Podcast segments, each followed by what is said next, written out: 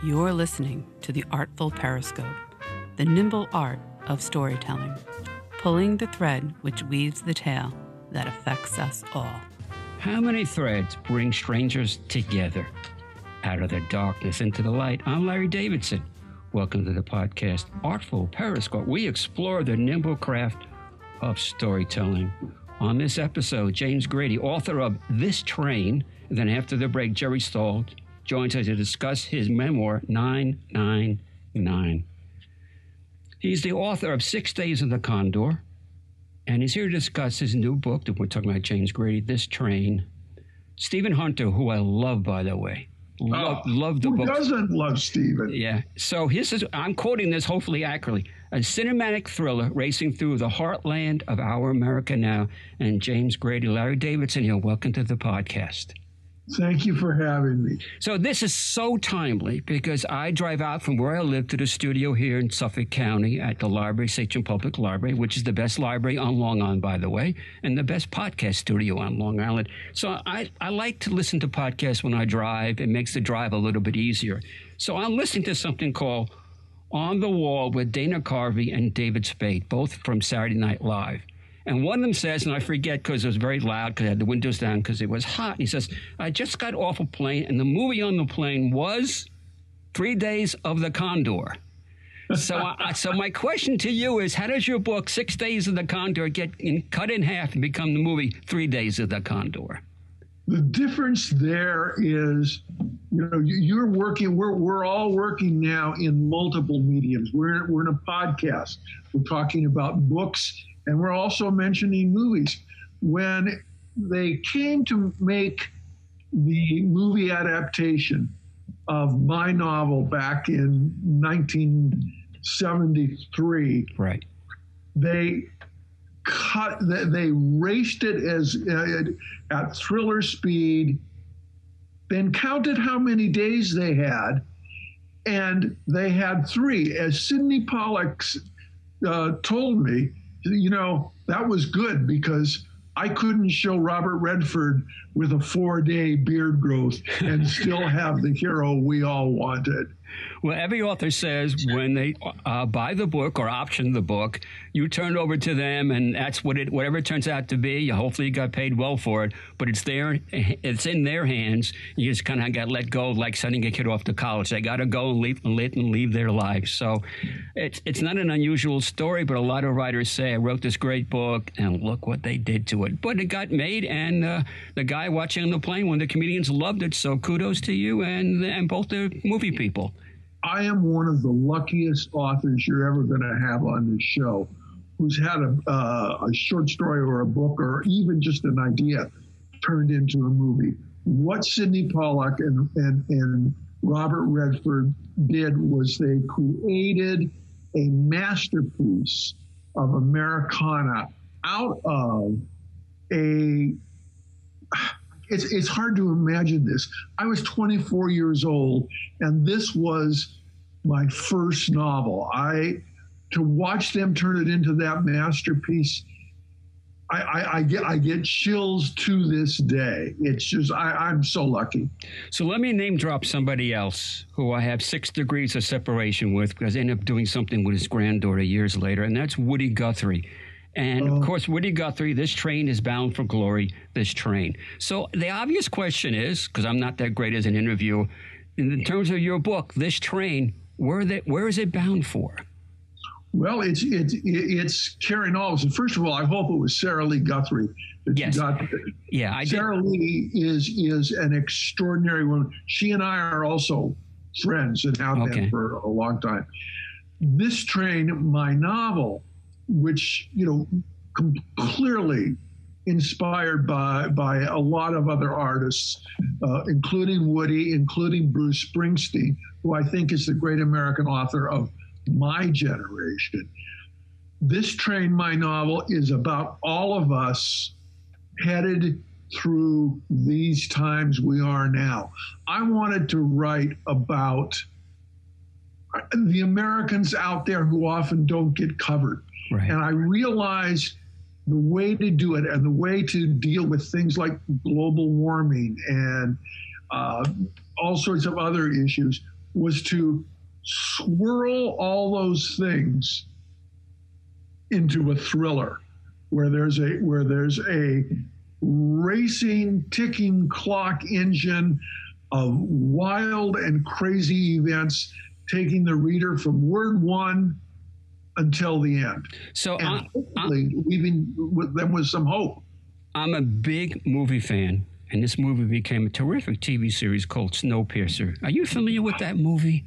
Snowpiercer was one of those movies you go to and you see and you walk out with your your worldview changed. I thought it was incredibly brilliant. I also, you know, it was really kind of brave for them to make it because Right. what they're saying in that movie and eventually in the TV series is mankind is screwing itself. And I don't want message, that message to be true. I, I, I want us to, to, to, to do better. I want us to improve where we are and more importantly, where we are going. But Snowpiercer, woo, I know. I, when I saw it, and I saw it in a little theater uh, in New York City. So it's a unique experience in a little theater, and it just blew me away. So when it became a TV series, was of course they have to add on stuff that wasn't in the movie. Right, It's right. it's great TV making. It really is. The storylines, the the class of cultures and economic stratas and rebellion and revolt. It is so well done. it just it just and it it mirrors realities we've all witnessed and been part of.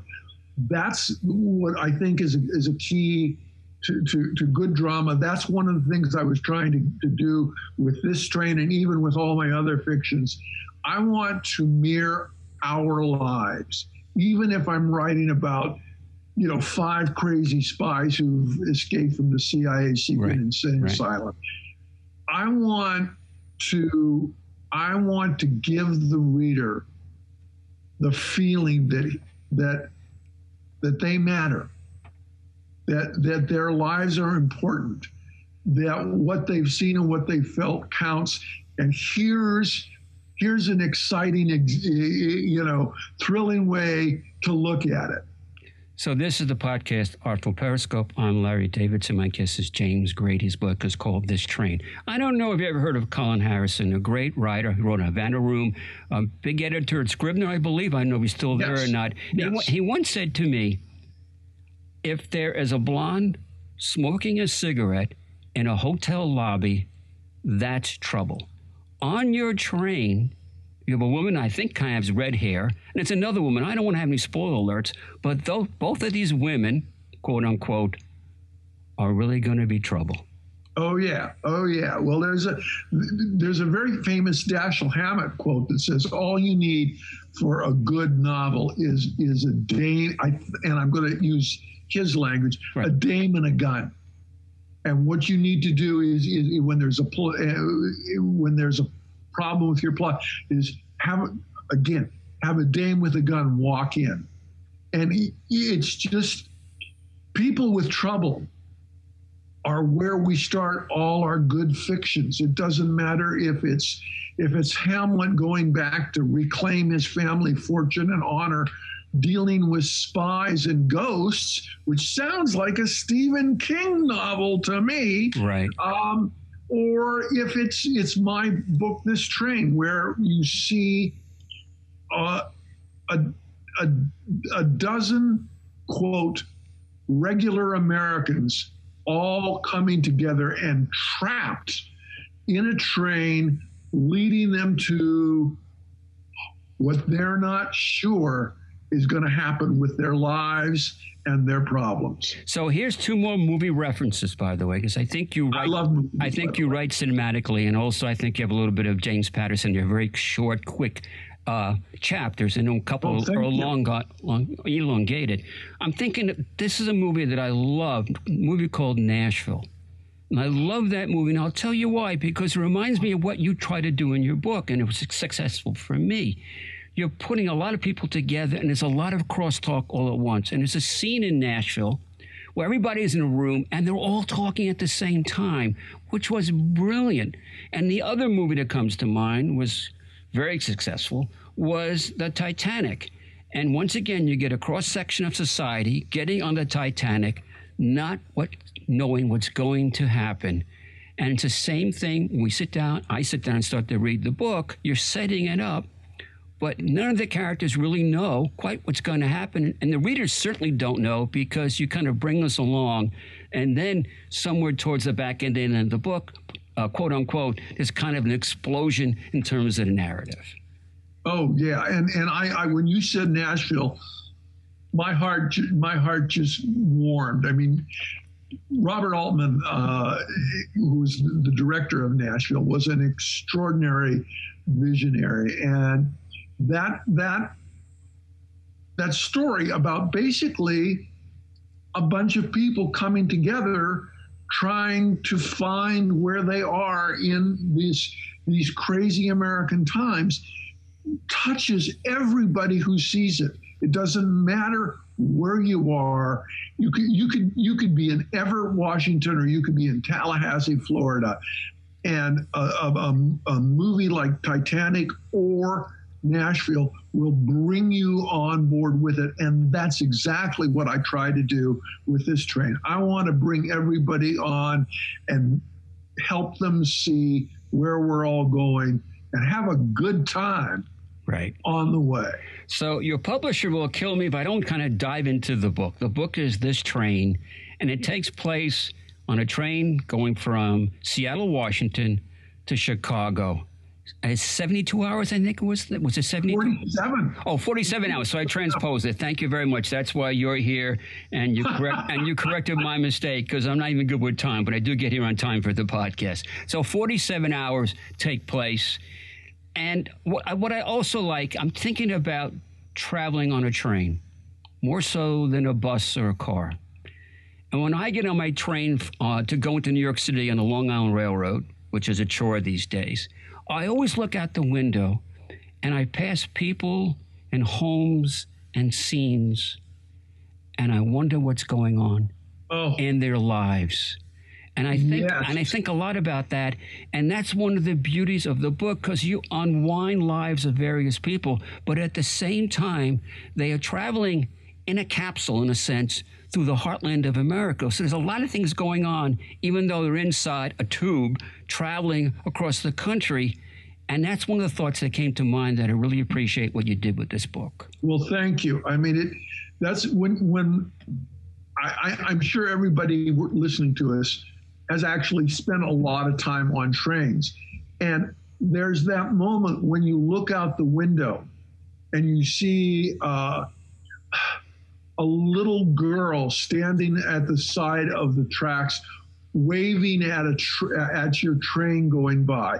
You see, I, I, I, one of the scenes I, rode the train that I write about that really struck me as I was as we were going through the state of Washington. I looked out and I saw a a lit diner that right. could have been an Edward Hopper yeah. scene, and right. the people in it, you know, not maybe they weren't even aware that, that we were going by in the train, and most of the people on the train probably weren't aware they were there, but we all are here, and that's that's something that's those little moments those little moments in our lives of, of, of revelation and epiphany that we often can't put a name to. Uh, can bring us joy and can give us a kind of comfort that a mere intellectualization can't. So let's reset. This is the podcast Artful Periscope. I'm Larry Davidson, and this is what the Washington Post said in 2015 about James Grady. They compared his prose to George Orwell and Bob Dylan. Now, if somebody said anything to me like that, I would retire right now and I would disappear in some island somewhere because I'll put that on my gravestone or wherever it's going to be. So, I, I mean, how do you? I, I almost did. I, I, I, I, am reading this in the paper and I'm telling Bonnie, I said, my, my wife Bonnie, I said, I can't, what can I do next? And I just can't. I mean, this was the this was the kindest and greatest compliment of my professional life. And one of the things that I realized is that if I've been given the chances and then and, and what little talent I've been given, it is I, I owe it to the powers of the universe to keep doing the best I can with what I've got. And that's, I, I, I talked to uh, several other aging authors All right. who feel the same way. You know, it's it's like yes, we, we we don't do it for the money, we don't do it for the fame, we do it because I owe a debt to this talent I've been given. I don't know if I'll ever be able to pay it off, but boy, am I trying, you know? And it's it's it's rewarding and it it makes me feel like I'm doing something right, which is something that can be uh, an emotion that's hard to find sometimes these days. So when you watch a movie, even a play in a sense, there are different locations. I call them sets. In this particular book, for me, there are three main sets in your narrative the cabins, the dining car, and the observation car. So much happens in there that I could do a whole conversation about what happens in the cabins with the passengers and the description of the cabins. Certainly, a certain strata of society that it's allowed to eat in the dining car. And then, what's the beauty, going back to what just said about seeing America pass by and the people that are strangers coming into the observation car? You want to take off on that? Oh, yeah. And one of the great things about the observation car on a train is the choices of the passengers who are in that car watching the world go by. There is a chance for an observation car passenger to reach out to a complete and total stranger who they'll never see again and say, Can you, did you see that wonderful colt loping across the, the, the field? Did you see that, that, that, uh, that, that old courthouse built by the the, the WPA project. Um, did you see that? Did you experience? And they can share what otherwise they would maybe not as enjoy as much.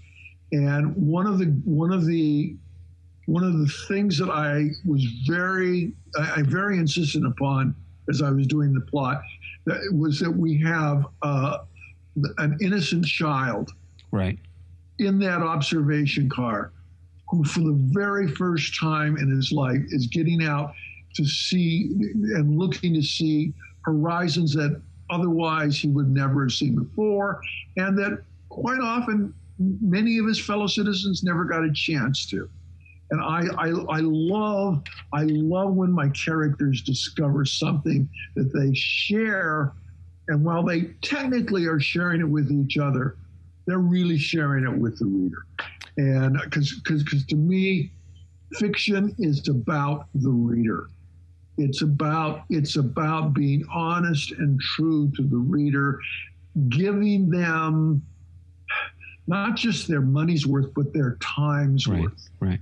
Someone is giving a work that I spent, eh, you know, let's say a year on, they're giving it their time. That's that that to me is that's a that's a gift to me. And I treasure that deep in my bones. So I've asked this question before, and I'll bring it up again because you're talking about the readers. If you're in an audience doing a public event in a bookstore, wherever, and in this audience, let's say there are 100 people, if you get the 100 people saying the same thing about your book, or you get 100 different responses for, for the book, which reaction do you treasure? You know, it's, boy, that's a really great question. Uh, I think. I think what you're hoping is that, well, because they showed up, they like it a little. Right. But you, you when you get to hear a hundred different viewpoints, you realize that that a stranger who you'll never see again saw something in an interaction between two of your characters that related to a real life incident that they saw. And that those those become treasures. I mean i've had i've had people say well you, you, you know and speaking as if obviously i'd known what i was doing. Well the, the way that you the way that you uh, showed how a father and a son can um, accidentally completely misunderstand each other was brilliant. And i'm going what i no they were just going into the store for a cup of coffee you know? It it but it just you really get a chance to to see the power of the written word that goes beyond the author and that goes beyond the book. It goes into helping readers understand and I would ultimately say enjoy better their own lives. That's that's why reading is so important. That's why libraries and bookstores are so important in cultures.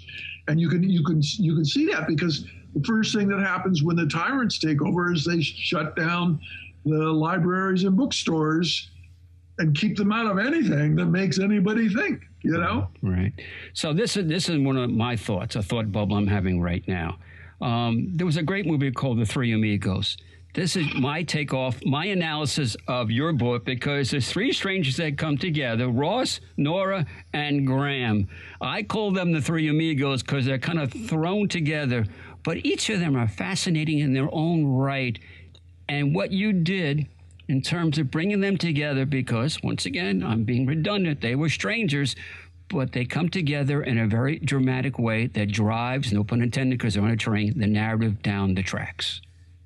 Yeah, and what's amazing about your your comment was you just illustrated what we, we had finished talking about, where I had never thought of them as the three amigos. And the moment you said that, everything from from that wonderful movie came roaring through to me, and it did so um, on the horse of, or, or, on or on on this train with these with with my three central characters. Um, that's that's what's great about a podcast like yours is you you help people make connections like that and and I'm, I'm I, I I your re, your readers your readers your listeners better appreciate the opportunity you're giving them is all I have to say. I, I, appreciate those comments. Hopefully, nobody will let that comment out because Chris is next to me and he's kind of smiling. So we'll keep it in the podcast. So I want to learn something every time I read. And I know very little about money because I don't have a whole lot, and about the U.S. Mint. So evidently, there's a U.S. Mint in Seattle, and it's another one in Chicago. So Federal in, Reserve Banks. Federal Reserve Banks. Thank you very much. So they're transporting um, old money from one place to the other. And that's a really interesting part of the plot because it involves a lot of people. And I want, can you just kind of amplify on that? Because I didn't know, I, I guess I learned from reading your book, they take all this old money and they burn it. Is that accurate? Oh, it, it's astonishing. I mean, you, you, when you think about it, we've been printing dollar bills that that we could still pass account uh, across the counters from the 1920s. Right. And you, you know, I, I it, when I change my my my pants, I pull out the bills that I I had been carrying for a week, and they're already looking pretty ragged. Something has to happen to them in a way that protects our financial security. And what what we do is we actually burn them. I think in, I think they might be moving now to some uh, composting system, but we're you know we're still a little bit behind. And the Federal Reserve banks in I think it's 11 different cities um, are actually the primary source for that. Now, completely coincidentally, the Federal Reserve Bank in Seattle, where the plot starts, in real life was being completely rehabbed hmm. when I showed up to take the the, the, the, the, the train to Chicago and to begin my fictional journey. I thought this, I almost felt that, well, boy, that's a sign from the cosmos, you yeah, know? Yeah. So when I was a young man, I just graduated high school. I took all my bar mitzvah money, which was not a lot, and I bought a bus ticket from New York to California. Oh, 66 hours on a bus. And we, and why I'm mentioning is because I was on the bus the whole time. You can get off for stops and everything, but people get on, Right. they get off. And what I thought about, and this is kind of tangential, is I love Roots, the TV show Roots, because Oh. certain people disappear after they move along through the, the whole story, Haley's story in the TV series. And I always wondered what happens to the people that are left behind. And you have a couple of characters actually get off the train before they're getting into Chicago. One woman with a dog, which is a key element, and, and somebody else. And I and I wonder, I wonder if you wonder, as the creator of these characters, what happens to them when they leave the train. you know, that's, that's fascinating because th- I know these people continue on with their lives and it's, they, you become author. These people become part of your family, part even the bad guys. Right. You, you become attached to, and if they survive the situation you put them in, you have to have created them in such a way that they could go on and have other lives. And and um, the woman I had to leave in in Shelby, Montana, which was, by the way, my hometown, um, with her with her tragically murdered dog. Um, I hope for her. Okay. That's that's that, that that I just I just hope that she she finds solace and a better few years. But I I can't tell you because because I was on the train that pulled out of town with everybody else. But see, that's the sense of wonder. This is the way that I think about books and how they resonate with me. I've talked about this before. If it's three o'clock in the morning and I'm up still thinking about the book that I'm reading or the interview I'm going to do, and after I'm done reading it and it stays with me, that's a success. Oh yeah. That I don't know how you react to that, but for me, if I'm still thinking about that, way beyond I'm done with what I'm doing prep work and the conversations that we have, and it's still there in, in my brain, boy, that's a really good book. that the, the idea that you can live on and that your work can live on in the consciousness of one of your readers is the ultimate prayer of any author. So And that's, I, I have a thousand books who, who are, are swirling around in my head right now. So we end every segment with something that I call "What did I miss? What did I get wrong?" Before we go to the break to the next guest. So James Grady, the book is "This Train." What did I miss? What did I get wrong?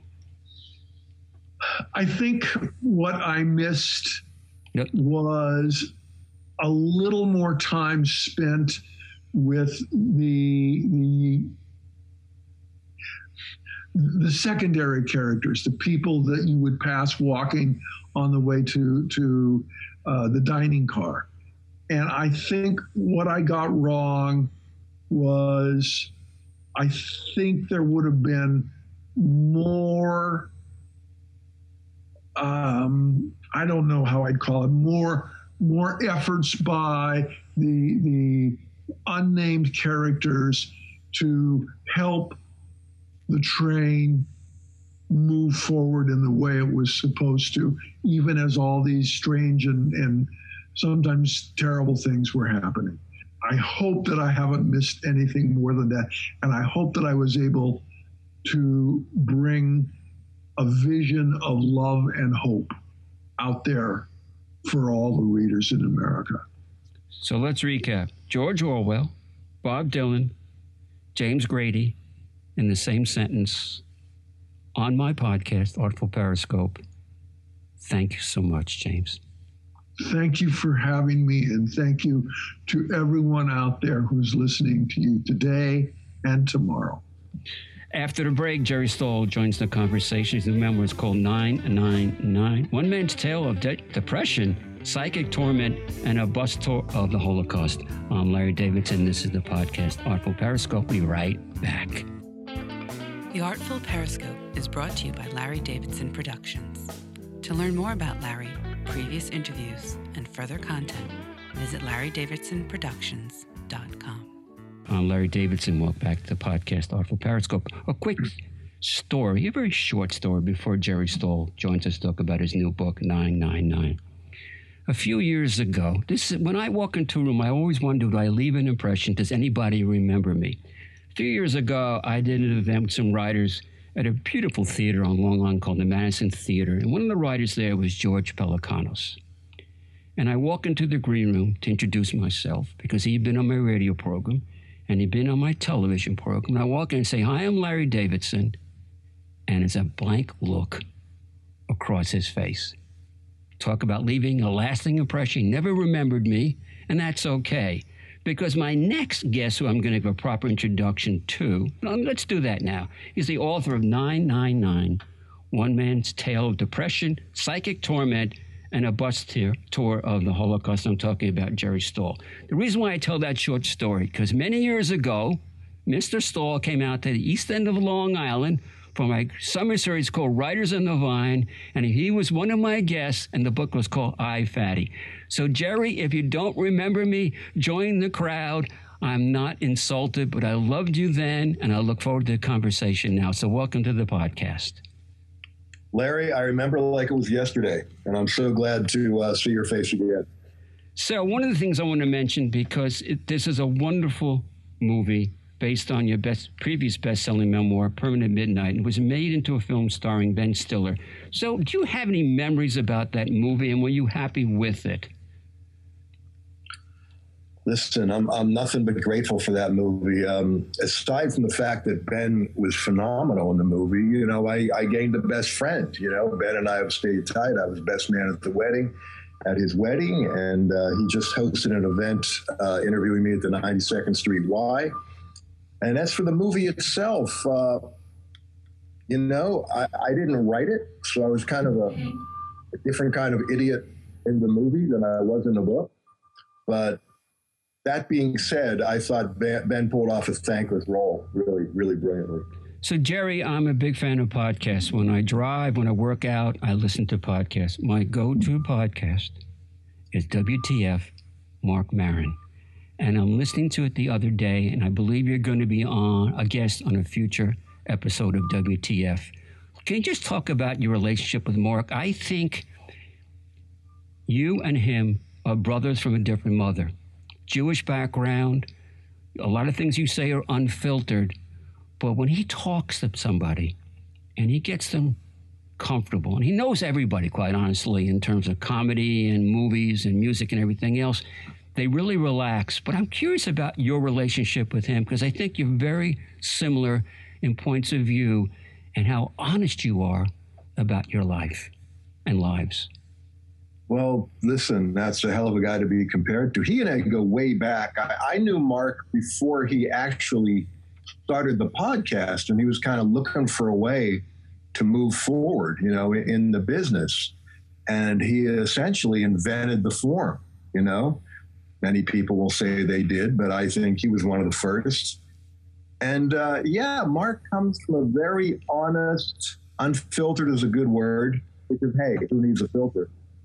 And I think the genius of that is anybody who knows him, like you say, feels relaxed because this is a guy who's not trying to look good. You know, you're getting the unvarnished real with him.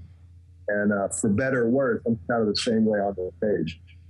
So you started this book. It's a memoir. It's serious, but I also think it's funny. And your observations are so acute. So hopefully I'll get to explore that. But you started the book in 2016 and you finished in 2021. Why the gap there between when you started and when you finished? That gap is a subject of the book itself, which is the book was driven originally as a six part series in Vice online magazine. And then I came back from doing that, the bus tour of the Holocaust, which is everything you would think that would be. Right. But then, you know, I was going through shit in my life, and uh, things weren't great, ups, downs, sideways, and I just found it hard to write. And eventually, that becomes the subject. You know, the fact you're having a hard time writing, and the subject of the book, in a way, and what drove me to the trip was depression and despair. The idea being, why not go to a place where despair and depression is probably more appropriate than anywhere on earth, which, which, which is concentration camps, and bring that with you and, and see if that in any way um, mitigates the despair or explains it to you. And uh, what I realized is I went to the camps this profound feeling. And on some level, I did. You walk into Auschwitz and you're ready. You know, you've seen the pictures, you've seen the photographs, movies. We all know the iconic, horrific images. And the first thing I see is the Auschwitz snack bar. Right. The people sitting out there having pizza and Fanta. And it's like, wait, this is not the experience I thought I would have. But on another, another level, it's like I went to see humanity at its worst, and you know, I got humanity. So I think about the great Hunter S. Thompson. And the, Sure. and the books that he wrote, The Fear and Loathing on the Campaign Trail, Fear and Loathing in Las Vegas. So I'm going to just kind of turn that around. And I think about your book, and I don't want to diminish it, but it kind of remember, reminds me of Fear and Loathing on a tour bus in Poland and Germany, because you are taking us through Poland and Germany. And it's an interesting slice of life. And if I'm incorrect, let me know. Uh, you're on a bus with a bunch of strangers and you're not even comfortable in being on a bus and where you sit is really important to you so i kind of picked up on that you don't want people you don't want to be in the front you want to be in the back and once again this is you unfiltered and i appreciate that Well, it's unfiltered in the sense that uh, my real terror, to be honest, was as much from having to be on a bus with a bunch of people I didn't know. I mean, there's this whole other subculture. And, you know, I love writing about subcultures of, of people who are, let's just say, not rich, who just travel the world after they reach their retirement, taking bus tours, guided tours. One guy's Finger Lakes, and then he's going to Auschwitz, and then he's going to Ireland, you know, and it's just this great world. And some of these people, I know this because we had to go around the room the night of the tour, right before the tour began, and say why we were doing this. And people said things like, uh, well, I've never seen a Jew, but I admire the Jewish people, you know, or I saw Schindler's List, or I watch the History Channel a lot, and I'm fascinated with Nazis. And, you know, initially I might have felt very judgmental, like, Jesus, what have I gotten myself into?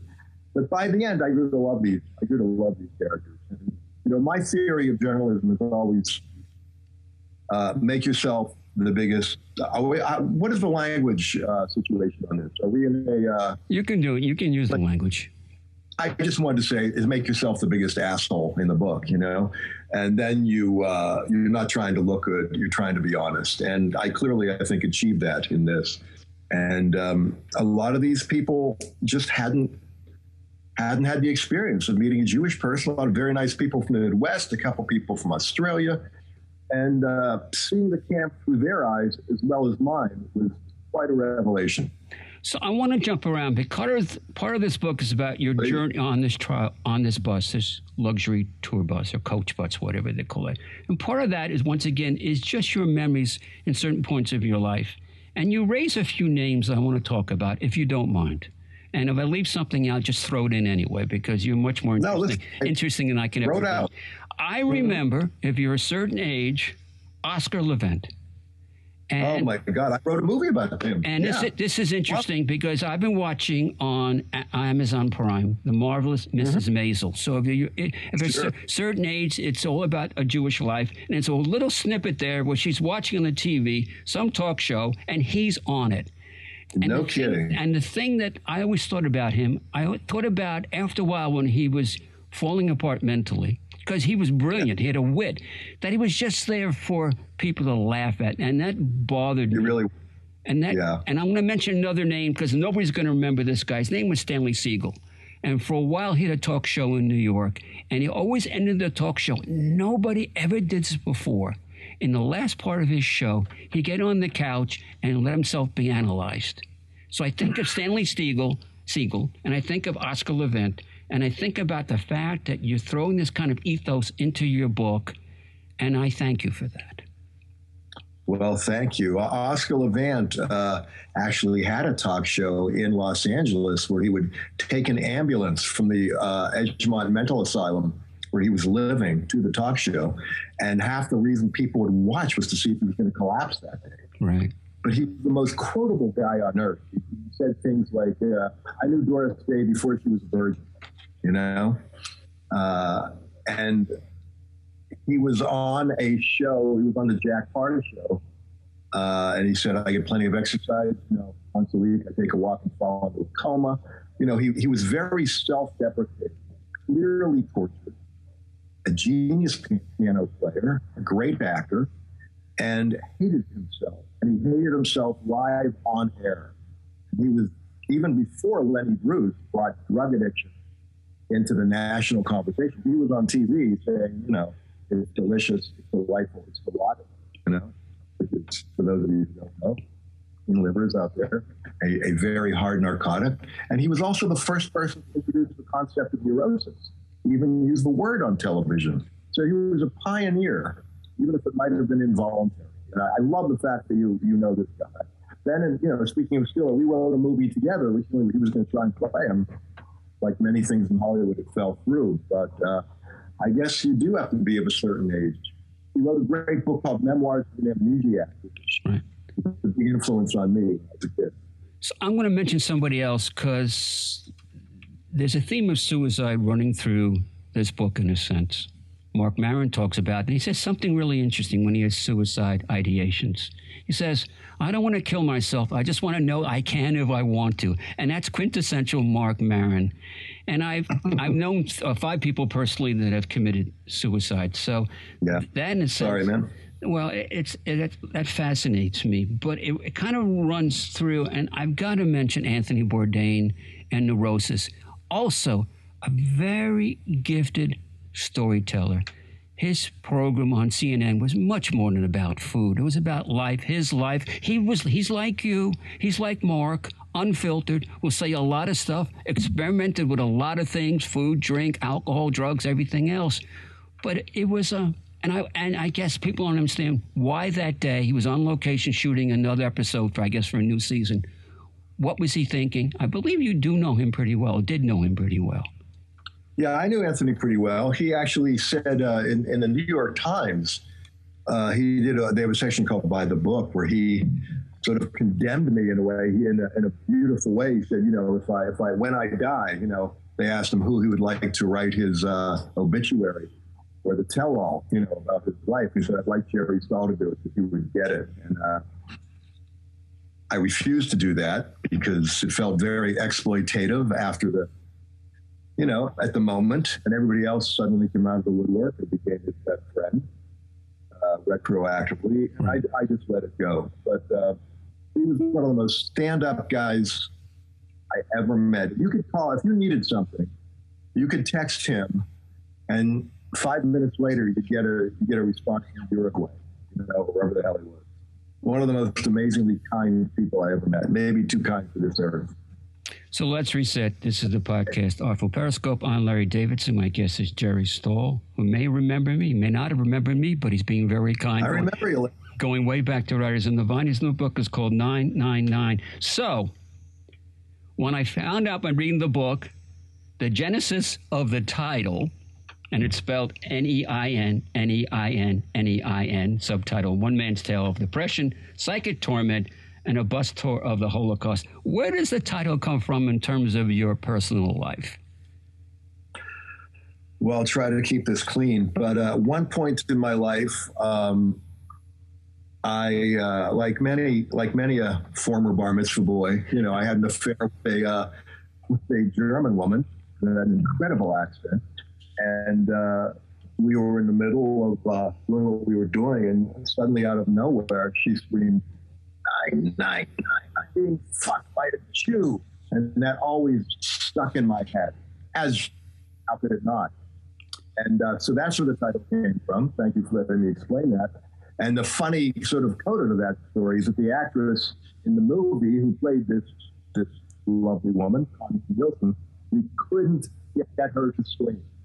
It was so offensive and so not in her character that it just was a bit more of a mild take. But uh, aside from that sort of inside baseball backstory, I just thought it was a funny title. You know, I thought it explained the feeling I had being over in in Nazi where if you see a 95 year old man across the room at breakfast, sort of gobbling sausage, you know, and having his first sign of the day, looking at you, it's impossible. You're Jewish, paranoid like myself. And if you're not paranoid, going to follow will help help you along. Uh, like I wonder if, like, when he was, you know, 70 years ago, or right, right. he was a kid, if he was like bayoneting babies for fun, you know, because this is where it happened, and that is a sense that I didn't expect to have because I didn't know it existed. I couldn't shake it all over Poland and uh. So, people that read the book, uh, do a Google search on you, are going to realize um, you are highly, highly intelligent, very well read. Your cultural references are something worth worth reading the book for and doing some more research on you. And you, in a part of the book, you said, "Stop reading this book, pick down this story." And I'm going to mention the story because, uh, once again, I believe you were. Uh, the book takes this is the part of the book in Auschwitz, and the writer is a Polish director named Bor Borowski, I believe. And the story is this way for the gas, ladies and gentlemen. And you said everybody should find this story and read it. Tell us about this story. He was a uh, man who was condemned to the camps with his wife. And uh, they both survived, and he came out and he wrote a story. I, it, it's very hard to even describe it. It's funny, it's heartbreaking, it's deeply felt, it's surreal, it's all the things you might expect. But like, the, the strange thing is, Larry, like Primo Levi, another brilliant author who survived the camps, this man came out, Borowski, and subsequently writes a brilliant book and kills himself. Right. And the same thing happened Primo Levi, who made the disturbing point that the people who survived the camps weren't the best people, the most worthy people. So it kind of begs the question is there something about survivor's guilt in that situation that is so profound and so just impenetrable and, and impossible to shake now over the course of my career like many other people, I've interviewed Holocaust survivors. And the one thing I took away from that, Thomas Blatt, I interviewed multiple times. At the time I interviewed him, he's one of the last living survivors of Sobibor, which was a death camp. And yeah. so sitting across from him and listening to him talk and everything else was illuminating. And I and I think about the movie The Pawnbroker, Pawnbroker, Pawnbroker, excuse me. And what I take away from that and him, he was much more comfortable talking to me about what he experienced than about family members. And I wonder if you had the same experience and you on a bus with strangers and they're sharing intimate thoughts with you and you with them. Is it easier to talk with a stranger than tell a family member and loved ones what you witnessed and experienced and survived? What an interesting question. I, I guess being a journalist, just in general, I'm more interested in your story than mine. Uh, and are you saying that this gentleman didn't want to talk about his own family or was more comfortable talking to you than his own family? Just so I understand your question. Talking about his experiences in the Holocaust as a survivor mm-hmm. at Sobibor at that time when the last living survivors, he's since passed away. Right. He was talking, he, well. he talked to me about it, but not necessarily all the details about with it with his family. That's fascinating. That that is an angle I hadn't heard, but if you think about it, it makes it makes perfect sense because uh, one you, you imagine if you're talking about yourself, you can kind of control the emotional temperature. and you know the, the means by which you're telling the story. But if you're talking about your loved ones, you know your children, your parents, your brothers, sisters, that's, that's got to be impossible. That makes perfect sense. Once again, going back to Rod Steiger in, in The Pawnbroker, he suffered with his loss and was very, very troubled for the rest of his life, as the movie portrays. But it's a brilliant movie. And once again, it was a brilliant, brilliant portrayal of what his flashbacks and his life selling things in a pawn shop, which is very, very minimal life. And this is the life he had based on what he survived. It's a fascinating juxtaposition to where he was and where he became later on as I guess as a businessman. You have very acute observations. I'm going to share another one going back to Auschwitz. And if I leave anything out, just throw stuff in because No, I, I like the way you're doing this interview because you know, I, I, was a drug addict for many years, and even after getting clean, one of the gifts that never came back, if I ever had it, was linear thinking. So jumping all over the place feels much more comfortable to me. So, so I'm, please. I'm going to do another jump, and then I'll go back to my intended question. Um, we hear about drug addicts, and you had a very serious heroin problem, that the gateway drug is always going to be reefer madness, marijuana. Was your gateway drug 27 Twinkies at one point?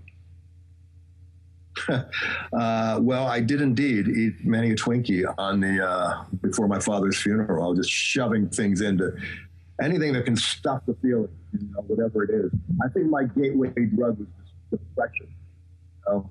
I, I believe just my personal experience. I'm not a preacher. I'm not an advocate. Needless to say, I'm just an expert on my own history. Uh, I would say that uh, addiction it's a disease of loneliness, right. a disease of depression. Whether you get there fast lane right to the heroin or coke or crack, or whether you take the slow route and smoke weed for a while and then end up there, it's really irrelevant. The substance is the least relevant thing the discussion. It's the feelings that you're trying not to feel that really matter. Does that answer your question? Yeah, and there's no bad answer. Like I told about pe- people in pizza, there's no bad pizza. Just some pizza is better than others, which is very true. If you live in New York, there's great pizza. Some places, then the 99 cent slice is not great, but it's really cheap. But this is this is a very acute observation. Once again, referring back to being on the grounds of Auschwitz. And you said, when standing on the grounds, all preconceived notions about the place are erased. Now, we do know, this is me now saying, a lot of lives were erased in the concentration camps, Dachau, uh, Auschwitz, once again, Sobibor. So that observation says something about you. You had an idea going there and then standing on the grounds, and that is so visceral, your description your notions change. So, what changed when you witnessed and had that experience?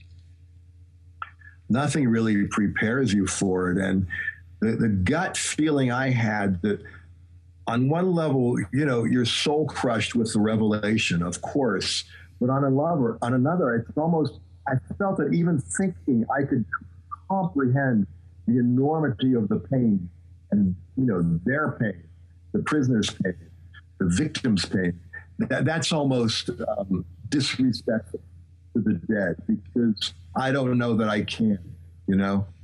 And needless to say, other people have written about this, movies, books, memoirs, and uh, far be it from me to think I have something new to say.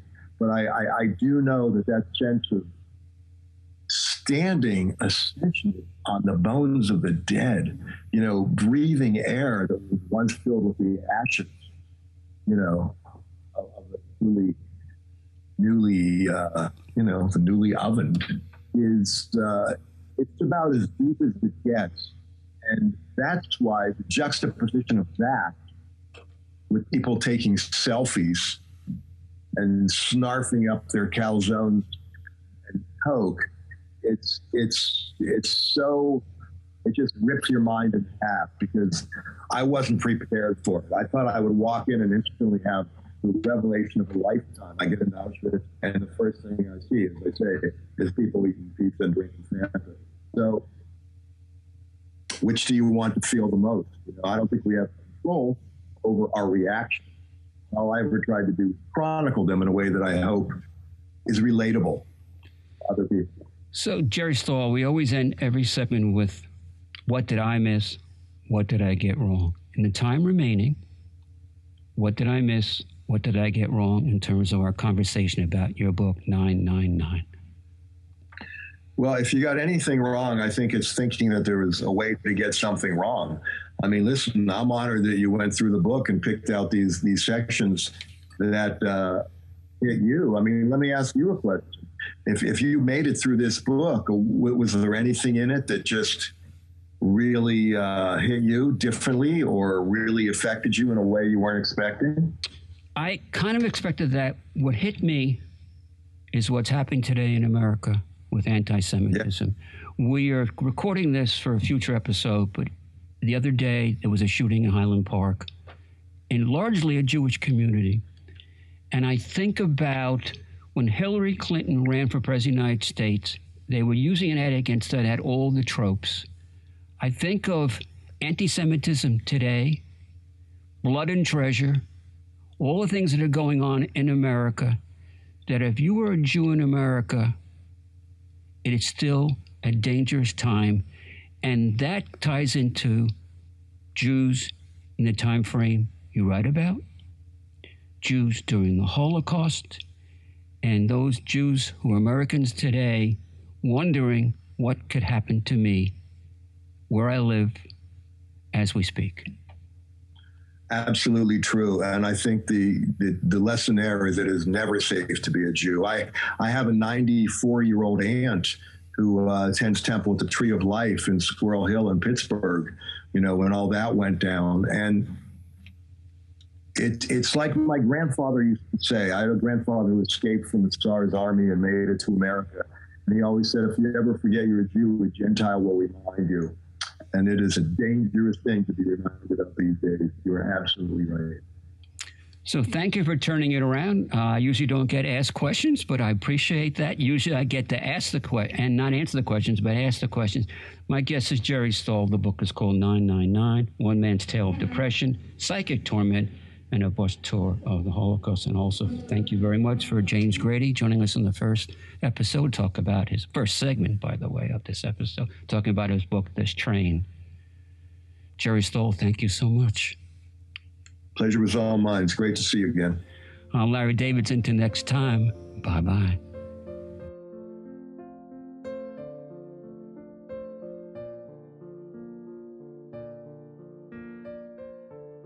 The Artful Periscope podcast is brought to you by The Booth at the Sachem Public Library in Holbrook, New York, consistently voted the best on Long Island since 2015. You can find the Artful Periscope podcast on Apple Podcasts, Google Play, Stitcher, Spotify, iHeartRadio, or wherever you get your podcasts.